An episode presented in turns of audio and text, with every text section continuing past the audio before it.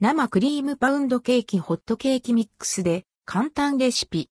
しっとりふわふわリッチな美味しさ。ホットケーキミックスと生クリームを使って作る生クリームパウンドケーキのレシピ。しっとりふわふわリッチな美味しさが楽しめます。200g のホットケーキミックス袋と 200ml の生クリームパックを使って計量いらず。ホットケーキミックスで生クリームパウンドケーキレシピ。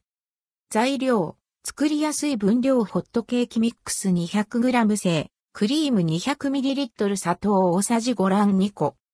作り方オーブンは180度で予熱しておく。ボウルに生クリームと砂糖を入れ、泡立て器で混ぜ合わせる。泡立てなくてよい。卵を加えさらに混ぜる。ホットケーキミックスを加え、ヘラでダマを潰しながら混ぜる。粉っぽさがなくなったら、クッキングシートを敷いた型に流し込む。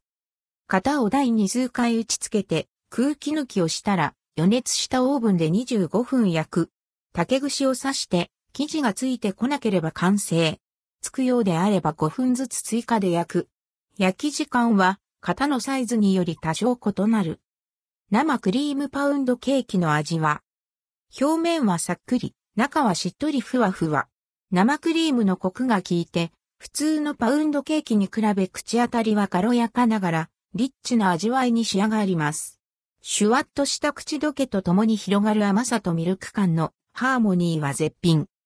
よく膨らむので、焼き型は生地に対して余裕のあるサイズがおすすめ。今回表記分量に対し1リットル牛乳パックを使ったところ少しはみ出してしまいましたのでご注意ください。